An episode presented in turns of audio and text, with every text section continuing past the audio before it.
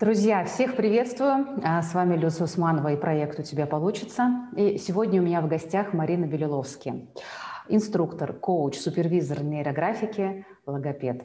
Марина, я тебя приветствую.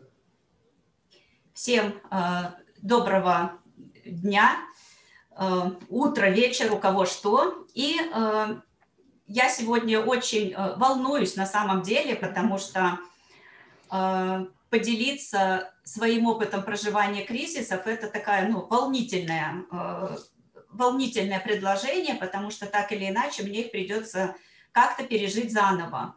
Вот я с удовольствием это, это сделаю, вот, потому что я считаю, что опыт проживания кризиса, ну, в общем-то, простым человеком, я не специалист по кризису, я не психолог, вот я просто человек, который любит эту жизнь и которому довелось за 27 лет жизни в Америке пройти через несколько таких серьезных кризисов. Поэтому да, я готова.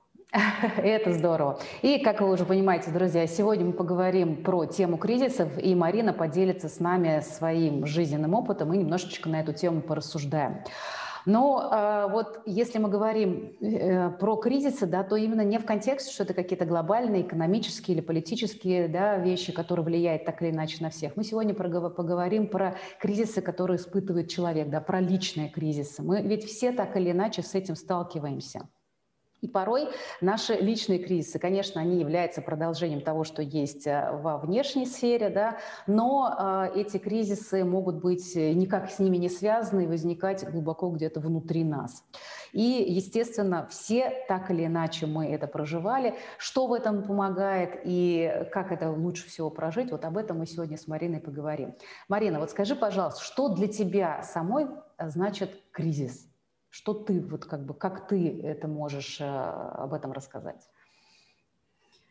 А, ну, я сегодня как раз буду рассказывать проживание личного кризиса в контексте как раз кризисов э, общественных, потому что как раз это я э, видела, живя в Америке. Но кризис это в первую очередь это огромная волна негативных эмоций, которую можно использовать двумя способами. Либо позволить этой волне себя захлестнуть, либо на этой волне, как э, на серфборд, на, на доске, выплыть куда-то совершенно в новое измерение. Вот mm-hmm. и все это будет зависеть от того, куда направить фокус внимания. Угу. Ну, а вообще ведь кризисы еще и сопровождаются тем, что, а, вот смотри, мы как будто бы уже так, как раньше, действовать не можем, да? То есть как-то ситуация поменялась, внутренняя или внешняя, а, а как по-новому нам еще не совсем понятно. Поэтому вот в этом состоянии как бы нам достаточно сложно. Действительно, эмоции захватывают и так далее. Но вот расскажи про вот свой опыт, как ты, вот э, живя в Америке, это, наверное, был тоже кризис, да, сам переезд в Америку. Сто процентов. Это сто процентов стопроцентный кризис. Я никогда не переезжала в другую страну, но очень много э, слышала, э, как делились этим люди, которые меняли страну, и сама себе это представляю, что это действительно э, сам переезд, это тоже кризис. Вот поделись, пожалуйста, какие кризисы ты встретила э, после переезда в Америку, как ты это э, пережила, и чем ты можешь поделиться, как некий опыт? Хорошо, я тогда начну. Я, э, наша сегодняшняя беседа будет э, немножко, я ее чуть-чуть структурировала, я решила ее сопроводить несколькими фотографиями, чтобы просто добавить эмоциональности в то, что я рассказываю. И после того, когда я про эти опыты расскажу, я немножко э, подытожу, как бы, что я конкретно из этого вынесла, ну и мы поговорим, если возникнут дополнительные вопросы. Тогда я начну короткую презентацию – Э, но сначала э, скажу о том, что да, я переехала в Америку, когда мне было 28 лет, это было уже большое, 27 лет назад. И э, начинала я тогда, очень все переезжали по-простому и без денег, и работали, в общем-то, ну, начиная с самых таких простых работ. Я была не исключением, я начала с того, что я просто убирала квартиры и делала это довольно долгое время, и это приносило э, ну, такую значительную поддержку, ну, во всяком случае, чтобы не остаться без куска хлеба. Вот, и вот, вот это была моя первая, э, моя первая работа. А дальше, когда наступили 2000-е, приближались 2000-е, тогда все боялись кризиса программистского, компьютерного, и тогда в русской общине прошел клич «все идем в программисты». Ну, я как чистый гуманитарий, конечно, э, несколько растерялась, но пошла. Русский человек, он такой, сказано, иди, ага. он идет. То есть ну, ты еще забот... сферу деятельности меняла, да? За год я стала программистом из логопеда, да, будучи логопедом в России. Вот за год я стала программистом, и буквально с первого интервью я нашла работу в престижной компании и начала работать. Собственно, для чего я это рассказываю? Для того, чтобы подойти к первому кризису, который э, мне явилась э, такой вот судьбоносный кризис, в котором мне довелось участвовать. Как раз когда я работала программистом, а, наступил 2001 год.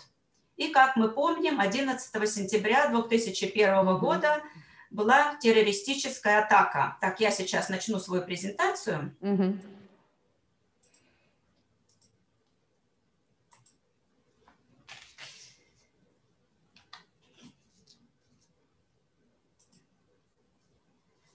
Так, э, ну вот здесь коротко э, как Люция меня уже представила. Итак, сентябрь 2001 года. Да. Я шла на работу в этот прекрасный солнечный сентябрьский день, и уже подходя к своему зданию, а работала я буквально в нескольких блоках от э, близнецов, я увидела э, ну вот почти такую картинку. Да. И опять-таки, будучи э, человеком, ну, с одной стороны, любопытным, а с другой ответственным, вместо того, чтобы развернуться и бежать, э, я была в это время беременная своим э, ребенком на пятом месяце беременности, но инстинкт самосохранения вот все равно у меня не сработал, а сработала ответственность, и я пошла узнавать, что ж мне в такой ситуации делать. Ну и когда я пришла на работу, естественно, все стояли у экранов и смотрели или в окна, или у экранов телевизоров, смотрели, что же здесь происходит. И когда наконец-то мы увидели, как рушится первое здание, что было совершенно невероятно, это казалось абсолютным сном, начальник сказал «бегите». Но бежать mm-hmm. уже было некуда, потому что город был перекрыт.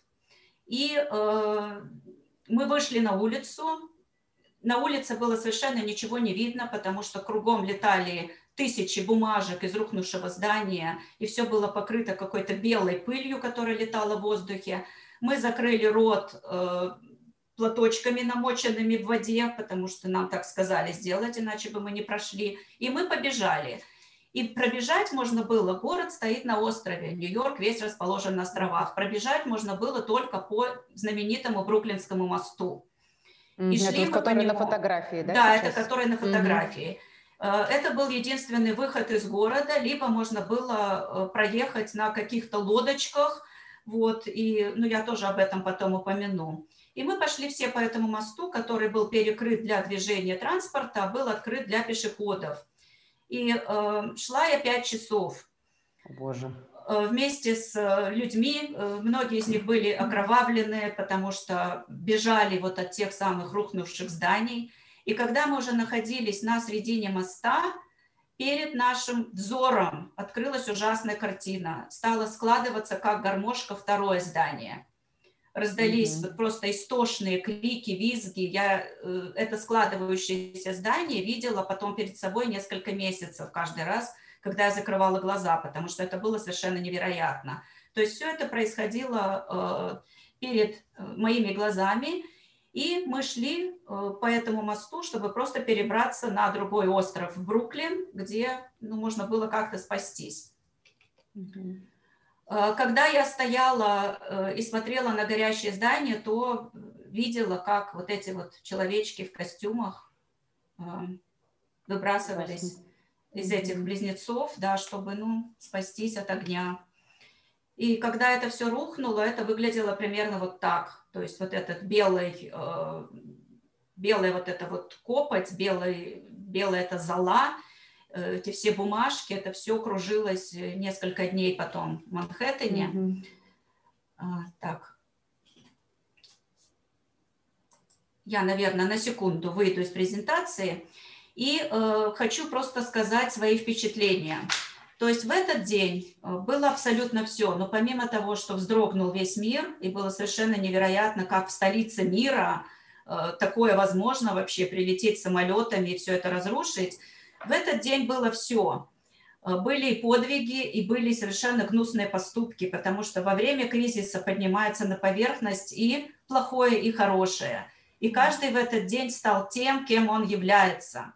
И если владельцы бизнесов, многие выставляли воду, еду вот этим изможденным, напуганным людям, которые шли много часов, то, например, таксисты очень э, легко и с улыбкой задрали цены так, что ну, люди либо должны были идти, либо платить эти деньги. То есть случаев было, безусловно, и случаи мародерства, и, естественно, были подвиги, когда э, все врачи приехали, бросив свои основные работы, приехали к этим несчастным близнецам, чтобы помогать. Пришли люди сдавать кровь, чтобы помочь людям, но помогать было некому.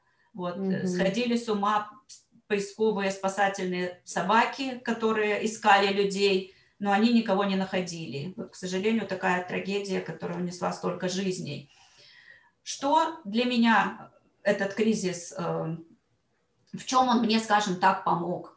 Угу. Когда мы через несколько недель уже вернулись в этот город, до сих пор пахнущий горящими трупами, потому что горело метро, горело где-то около трех месяцев. Это, это был кошмар. То есть прямо стоял mm-hmm. такой стойкий запах мяса. Вот. Мы вернулись в этот Манхэттен, и нас уволили. 450 программистов э, было в этот день уволено. Почему? Ну, потому что, во-первых, рухнула экономика, во-вторых, бизнесы стали переезжать из Нью-Йорка в другие штаты, и, конечно, mm-hmm. поехали не все. Вот, и э, поскольку эта профессия для меня любимая никогда не была, то у меня был выбор. Либо я должна была сидеть в депрессии и там что-то ожидать, что меня куда-то еще позовут, либо, как ты уже сказала, мы не можем зачастую в кризисе действовать по старому. Я решила двигаться вперед, маленькими шажочками, но двигаться вперед. Вперед к чему? К тому, чтобы вернуться к своей э, старой профессии логопеда. Mm-hmm. Я это не могла сделать именно потому, что английский не позволял, и до сих пор в то время у меня был очень серьезный акцент и, наверное, недостаточный словарь, но я решила, что пора. И я mm-hmm. стала двигаться, двигаться именно маленькими шагами. Это был мой, наверное, первый опыт. Э, вот это искусство маленьких шагов, когда не двигается никто, и когда мир замер, и все что-то ждут, вот э, я тогда выбрала двигаться – но, кстати говоря, эм, двигаться выбрали и многие другие в том плане, что э, Нью-Йорк поменялся на несколько месяцев, правда. Люди стали другими, люди уступали друг другу место. Было такое ощущение, что можно прийти в любую семью, и тебя примут с распростертыми объятиями в гости. Так. Настолько, ну, у нас же плавильный котел, там смешаны все нации, да, да, да. но настолько тогда все сплотились, что это было совершенно невероятно. И если бы mm-hmm. это было тогда, после 11 сентября, наверное, бы то, что происходит в Нью-Йорке сейчас, наверное, никогда бы не произошло. Вот, но времена меняются. Итак, я перехожу э, к следующему кризису. А у меня здесь будет к тебе вопрос. Ага. Что тебе тогда давало силы и помогало?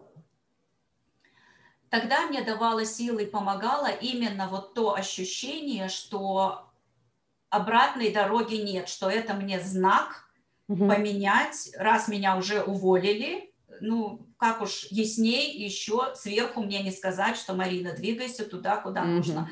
То есть я этот знак приняла как э, вот такой вот поворотный, хотя это было довольно сложно, у меня был Конечно. на руках маленький ребенок, и э, как перфекционист мне было очень сложно представить себя логопедом на чужом языке. Но я угу. решила двигаться маленькими шагами. То есть именно, наверное, желание перенаправить свою энергию, э, вот этого вот, поднявшуюся во время этого кризиса в правильном направлении. Угу. Спасибо, поняла. Угу. Двигаемся дальше. Прошло 11 лет со времен кризиса, э, со времен э, террористической атаки. Ураган Сэнди очень э, серьезный ураган, который напал на Америку. И наш остров Стетен-Айленд, в котором я живу, как раз находился на пути прохождения этого урагана. Безусловно, нам, нас просили эвакуироваться, но как-то вот не так настойчиво, скажем так, как вот у нас были и до этого ураганы. И мы остались дома. Мы остались дома, и э, было 9 часов вечера, мы наблюдали по телевизору, как идет этот ураган, и когда я выглянула в окно, я увидела, э, ты сейчас видишь мой экран? Да, но я пока вижу только заставку. Ага. А, вот, сейчас вижу фотографию. Да, когда я выглянула в окно, я увидела, как стройным э, караваном, стройной э, стайкой плывут машины. Mm-hmm. Э, то есть наша э, тропинка, э, наша улица превратилась в реку. Это было совершенно невероятное зрелище, и, естественно, я распахнула двери э, дома mm-hmm. и увидела как пищат машины с открытыми окнами, с открытыми багажниками, э, тоже крики э, соседей, свесившихся через окна. То есть улица выглядела вот так. И когда я открыла эти двери, я себя почувствовала полностью, как вот в аквариуме начала заполняться вода, которая хлынула в наш дом, вода, которая была уже отравлена нечистотами из прорвавшихся канализаций, вода с илом от э, всего того, что она успела собрать во время прохождения от океана до нас, а мы находимся в 10 минутах ходьбы от океана, и вода начала заполнять наш дом. Многие дома, которые были всего в один этаж, вода заполнена полностью, и, конечно, эти люди не выжили, то есть были жертвы. Mm-hmm. Наш дом трехэтажный, и у нас дошла вода до второго этажа. То есть вот так вот выглядела улица на следующий день когда мы вышли на улицу утром, и э, к уже вечеру первого дня эта улица начала заполняться предметами, э, которые уже никогда нам не смогли бы послужить. То есть mm-hmm. всеми диванами, стульями, столами, телевизорами, вещами, которые yeah. полностью были испорчены. Но когда мы после того, когда осознали, что произошло, ложились в эту ночь спать, Видимо, опыт прохождения кризиса первого дал уже какое-то понимание того, что мы самое главное живы. Это да. Вещи – это ерунда. Мы живы, а значит, опять нас ждет что-то хорошее. И муж сказал, ты знаешь, несмотря на весь этот ужас, я чувствую, что это начало чего-то нового. Я продолжаю дальше. Вот так выглядела наша комната, когда все хлынуло туда. Вот так выглядела моя машина, когда я только распахнула дверь. Да. Ну и что же произошло дальше? А дальше фокус внимания был направлен на то, что сделать теперь так, как мы хотим, отстроить свой дом и сделать так, как мы всю жизнь мечтали, на что никогда не хватало uh-huh. средств, потому что они были направлены на что-то другое. И я всегда хотела в доме камин, я всегда хотела, чтобы у меня были раскрашены стены какими-нибудь цветами. Я всегда хотела красную кухню. И вот, пожалуйста, мой камин, мои, мой э, туалет, раскрашенный красными маками, моя красная кухня. То есть, э, опять-таки, использовав этот, вот, эту негативную информацию, эту негативную энергию кризиса, вместо того, чтобы переживать о потерянных вещах, и страдать, и э, пережевывать опилки, то, что было, мы двинулись вперед. Маленькими шажками, где-то э, влезши в долги, но мы решили, что мы сделаем уже так, как мы хотим. И, конечно же, сейчас получаем огромное удовольствие от нашего дома, хотя уже прошло 8 лет с тех пор – вот, и э, вот таким вот образом этот кризис мы использовали так, то есть мы использовали его как наш ренессанс, как эпоху возрождения. Mm-hmm. И опять-таки маленькими шажками мы э, прошли к другой своей мечте. Э, я двигаюсь дальше. Есть да. какие-то вопросы? Но э, еще какой-то будет кризис, да? То есть мы... Ну вот будет уже то, что есть сейчас, да. Хорошо, давай его послушаем, а потом я буду задавать вопросы. Да, да. Хорошо. Итак, прошло еще 8 лет, ну и теперь мы уже находимся там, где мы находимся сейчас. Сейчас, да. Да, вот тогда это был, для Америки это был апрель 2020 года, когда это было совершенно ужасно, и по улицам носились скорые помощи, и не было ни одного человека, нас накрыло раньше, чем mm-hmm заокеанских наших друзей. Э, то есть Россию, Украину, Белоруссию, Прибалтику. Вот, да, все да, это да. выглядело очень страшно. И буквально, когда это все случилось, я как логопед начала обзванивать семьи своих детей, чтобы мне вообще понять, как работать и вообще буду ли я работать. Я увидела, конечно, жуткую растерянность, э, когда люди все оказались в одном замкнутом пространстве, и дети на голове у родителей все вместе – и э, несмотря на то, что мы об этом всегда мечтали, да, оказаться дома и проводить время с семьей, это случилось так внезапно, что многие оказались к этому не готовы. Не готовы. Да, да, да. И тогда, обладая всем этим опытом уже прохождения кризисов и, в общем-то, имея дружную семью, э, мы с мужем решили организовать проект «Лукошка возможностей». Пришло это название буквально вот в первые же наши чаепития, когда мы об этом заговорили – и мы решили помогать людям. Не было никакого четкого плана, было просто желание заполнить рутину, заполнить дни людей и заменить растерянность вдохновением. То есть mm дать им в руки то, что, э, за что они могут зацепиться, дать какие-то точки опоры. И вот так вот выглядела наша студия. Ну, мы же были э, застигнуты в, врасплох, как бы конечно. не то, что мы там готовились да, к запуску проекта, вот купили там новые камеры, еще там что-то. Вот отсюда мы вот вещали, вот в этом самом э, начале апреля, то есть все было на каких-то швабрах прикручено, были какие-то испытанные э, моменты защиты, когда, например, не работал компьютер, потому что у всех тогда рухнул интернет из-за того, что все были на интернете, записывали с телефонов, прикручивали куда-то, привязывали, э, придумывали вот таких вот э, электронные суфлеры, в общем, тоже какие-то использовали штативы. Ну, прям очень творчески подошли к этому. Сто процентов. И э, буквально за два дня, когда мы придумали этот проект 28 марта, 30 он вышел, 30 угу. марта, и только за первых 13 дней сразу 42 специалиста из разных областей провели э, по 5 мастер-классов фактически в день в режиме реального времени – и сразу же наш YouTube-канал получил почти 3000 просмотров. Это было такое мощное начало. И если многие люди просыпались э, и открывали с ужасом свои глаза, не зная, что их ждет в этом дне, мы открывали глаза с восторгом и с желанием бежать в этот день, потому что нас ждали спикеры, нас да. ждало дело, и мы вот неслись, и мы горели, и мы э, туда бежали.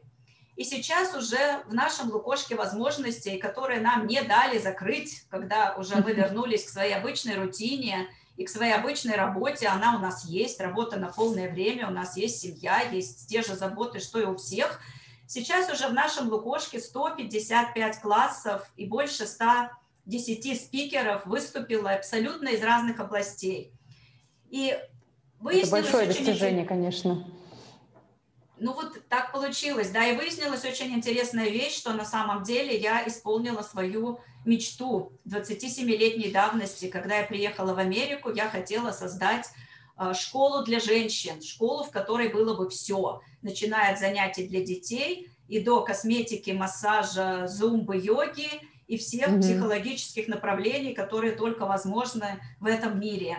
И этот проект создался, только у него нет бетонных стен, этот проект виртуальный, но в нем есть абсолютно все. Это вот коротко о том, э, что пережито, и теперь просто хотелось бы немножко поделиться э, вот своими мыслями, осознав весь этот опыт.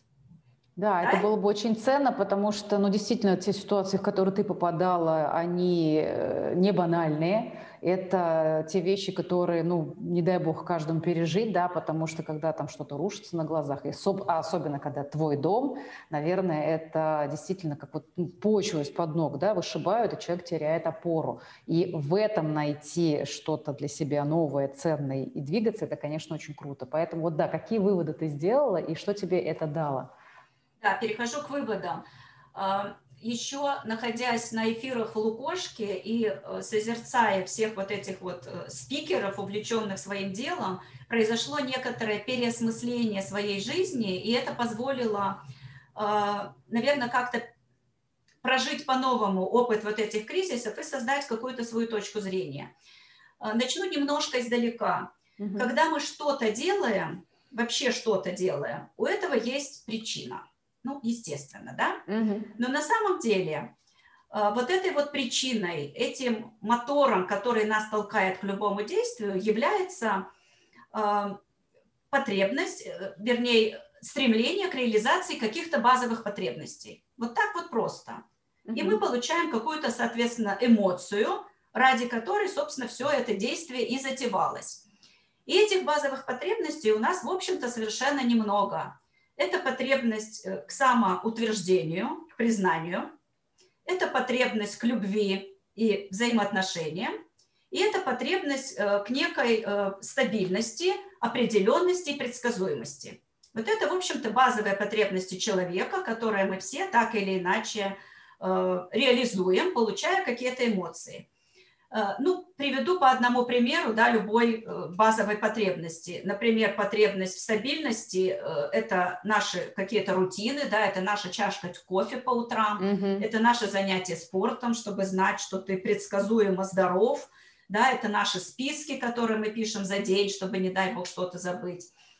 Потребность собственной значимости признаний, ну тут понятно, как подростки мы иногда красим волосы в синий цвет, да, кто-то, может быть, разъезжает по своей деревне на Ламборджини, вот, а кто-то открывает какие-то проекты, чтобы получить признание, реализоваться и так далее. Ну и потребность в любви э, и взаимоотношениях, она понятна, мы поэтому заводим домашних питомцев, мы поэтому пытаемся вписаться в какие-то общества, и мы, к сожалению, поэтому иногда остаемся в деструктивных отношениях, потому что мы да. хотим этого, этой любви. Ну и у нас есть потребности более высокого порядка, духовные потребности. Это потребности в развитии, и это потребность в служении, либо в участии э, в каких-то социальных проектах на благо общества, то есть такие более высокие духовные потребности. И к чему я это все говорю? Если удовлетворение вот этих базовых потребностей, которые есть у всех, оно приводит к таким э, быстрым таким краткосрочным радостям, то удовлетворение потребностей духовного порядка, оно приводит к такому устойчивому состоянию счастья. Угу. У людей у всех потребности одинаковые, но приоритеты расставлены по-разному. И именно поэтому одни становятся террористами, берут автоматы, расстреливают своих одноклассников в школе, а другие служат волонтерами да, всю жизнь и отдают последний кусок хлеба, э, протягивая его там нищему на улице. То есть потребности совершенно одинаковые, но приоритеты расставлены по-разному. Так вот, к чему я это говорю? Что, оглядываясь назад на весь опыт, опыт прожитых кризисов, я себе задаю вопрос, обязательно ли было прожить эти кризисы, чтобы оказаться конкретно для меня там, где я нахожусь сейчас, вот в своих приоритетах и в том mm-hmm. развитии осознания, мышления, где я нахожусь сейчас. Ну, с одной стороны, безусловно, нет, потому что не для всех эти кризисы закончились хорошо, Конечно. и у многих людей не только не было возможности развиваться, но и не было возможности выжить. А с другой стороны, Э, сто процентов этот опыт дал мне абсолютно четкое понимание в трудных ситуациях делать правильный выбор. И, например, когда я сержусь на своего мужа в чем-то, я вспоминаю, это 11 сентября, когда я его ждала много часов на улице, не зная, увижу ли я его когда-нибудь. И когда я его увидела и кинулась ему на шею, и мы оба рыдали, я еще тогда себе сказала, я больше никогда не буду вообще на глупости отвлекаться. Угу. Или да, когда я не разрешаю себе выбросить какую-то вещь, к которой я привязана, и мой клозет иногда, мой шкаф, э, так сказать, уже требует очистки, я вспоминаю ураган Сэнди, когда вода прекрасно смыла весь наш первый этаж вместе со всеми шубами, сапогами и всем да, прочим, да. и думаю, да-да-да, неизвестно, что будет завтра, поэтому выбрасывай, Мариночка, спокойно. То есть что я хочу сказать? Что, наверное, очень каждому, каждому будет, наверное, очень полезно вспоминать в трудных ситуациях именно про то, что завтра может никогда не наступить, как бы это ни звучало ужасно. Mm-hmm. И, наверное, именно это осознание поможет делать правильные выборы и расставлять приоритеты в выполнении своих в осуществлении своих базовых потребностей ставить их на более высокий уровень. Я сейчас говорю именно вот про эти духовные потребности. То есть, конечно, покрасить волосы там в синий цвет – это нормально, и это, наверное, здорово, и это реализует потребность в самовыражении, но я думаю, что в этот момент полезно вспомнить о чем-то другом и о том, что используя все огромные возможности, которые сейчас есть в нашем мире, нужно все-таки двигаться вот в направлении развития и, и э, реализации вот этих вот более э, высоких, да, высоких, вот этих, да, вибраций, более угу. высоких вибраций, более высокого уровня угу. потребностей. Именно они дают вот это вот ощущение счастья на регулярной основе, а не вот этих вот вспышек, что сегодня я там что-то сделал, я счастлив, а завтра я опять сижу в депрессии. Поэтому вот это, наверное, основное, и кризисы как раз позволяют в считанные часы совершить вот этот скачок, который mm-hmm. у людей может занимать очень много лет, идя вот по этой ступени духовного развития, вот к реализации этих более высокого уровня потребностей, кризис это делает в считанные часы, так же, как и кризис со здоровьем. Такой квантовый скачок происходит, Абсолютно. да? Абсолютно. Получается, а, вот э, кризисы такие внешние, да, они провоцируют человека на принятие решений о, о, о собственной трансформации. Либо ты это делаешь, и ты выбираешь себе путь в котором действительно ты идешь а, в гору, да, то есть ты растешь, в том, вот, действительно повышая вот эти вибрации, это очень здорово, что ты это сказала, потому что самая большая проблема в кризисах – это страхи, эти негативные эмоции, в которых человек захлебывается. Но как только есть что-то, что дает тебе повышать уровень эмоциональных вибраций, о, вот это очень большая поддержка самому себе идет. И если ты выбираешь это направление, получается, э, у тебя нет другого варианта. Либо ты в дауне, либо ты идешь туда. И кризис, он как бы говорит, да, тут нет вариантов каких-то там, я сяду, подумаю, да, или там, могу ли я, хочу ли я, вот эти все переживания, которые часто бывают, и мы тратим на это годы, действительно, вот как ты говоришь. Да, кризис – это огромная энергия, ее нужно использовать правильно. И, наверное, mm. вот суммируя, я бы сказала об искусстве маленьких шагов. Не обязательно сразу совершать этот квантовый скачок в своем развитии, если ты к нему не готов. Просто нужно сделать первый шаг. Прочитать первую книжку, может быть, пойти на первый мастер-класс или просто вообще подвигать ногой в нужном направлении или выбросить какую-то вещь mm-hmm. из э, своего шкафа. Э, второй, наверное, момент – это вот этот фокус внимания и э, именно вот понимание того, что завтра может не быть. И ну, радоваться вот этим вот маленьким радостям – это очень здорово, и ничего в этом нет плохого, и мы это все периодически делаем. Но не лучше ли приобрести вот это вот состояние светлой, чистой радости э, – служа каким-то образом людям, я не говорю о каких-то высоких прямо делах, mm-hmm. это можно сделать ведь совершенно по-разному. Абсолютно. Просто звонками поддерживать подругу, например, у которой болеет муж, или сварить борщ и вообще mm-hmm. отвезти туда. И mm-hmm. это тебе принесет радость на несколько недель, э, либо просто получить какой-то очередной э, сертификат или чему-то научиться и этим поделиться с человеком, кому сейчас немножко хуже, чем тебе. И вот эти вещи, они приносят совершенно другой уровень радости. И вот это, наверное, то основное, о чем я хотела сказать, маленькими шагами и вот в ту сторону. Ну хорошо, это спасибо тебе огромное за то, что поделилась. Вот ты знаешь, когда ты сказала, кризис это большая энергия, у меня что-то прям даже в голове перещелкнуло, потому что, наверное, не все могут так к этому относиться, а это действительно так, да, вопрос, как ты эту энергию направишь, и это очень круто. А, Марина, а, мы потихоньку завершаем, и а, уже у меня сложилась традиция на моих подкастах, я завершаю его, задавая всем спикерам вопрос. И, естественно, задам его тебе. Как ты считаешь, почему у человека получается или не получается?